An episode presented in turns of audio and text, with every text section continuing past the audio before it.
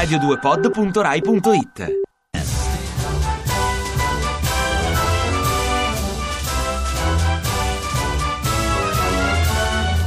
Cari ascoltatori, dopo un'estate fredda e piovosa si annuncia un autunno caldo. Non lo dicono i meteorologi, ma i sindacati che per ottobre hanno indetto scioperi, cortei e manifestazioni. Ora, premesso che la protesta è un diritto, se non talvolta un dovere civico, ma ancora con le manifestazioni. Ieri hanno presentato l'iPhone 6 e voi ancora state con le manifestazioni.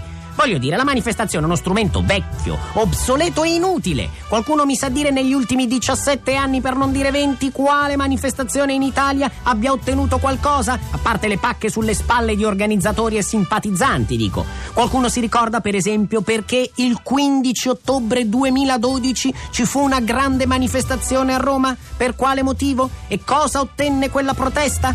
Manifestare ormai non significa niente, è solo un rito di isteria collettiva, una mera rappresentazione estetica. Non a caso si dice è stata una bella manifestazione. Se la politica parlamentare è teatrino, la manifestazione è balletto, ripetitivo e sempre uguale. Partenza da Piazza della Repubblica, arrivo a San Giovanni, slogan in rima possibilmente divertenti, tamburi, striscioni, ragazzi che si baciano e poi gli scontri annunciati, i numeri degli organizzatori contro i numeri della questura, le critiche alle forze dell'ordine, sempre il solito ragazzo incappucciato con l'estintore in mano, una bella manifestazione rovinata da pochi violenti, per non parlare di quelle belle rivolte rovinate da pochi pacifisti.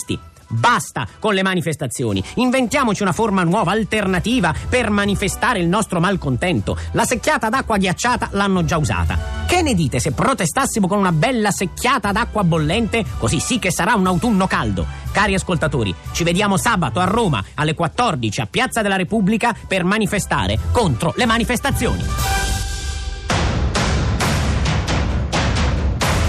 Ti piace Radio 2? Seguici su Twitter e Facebook.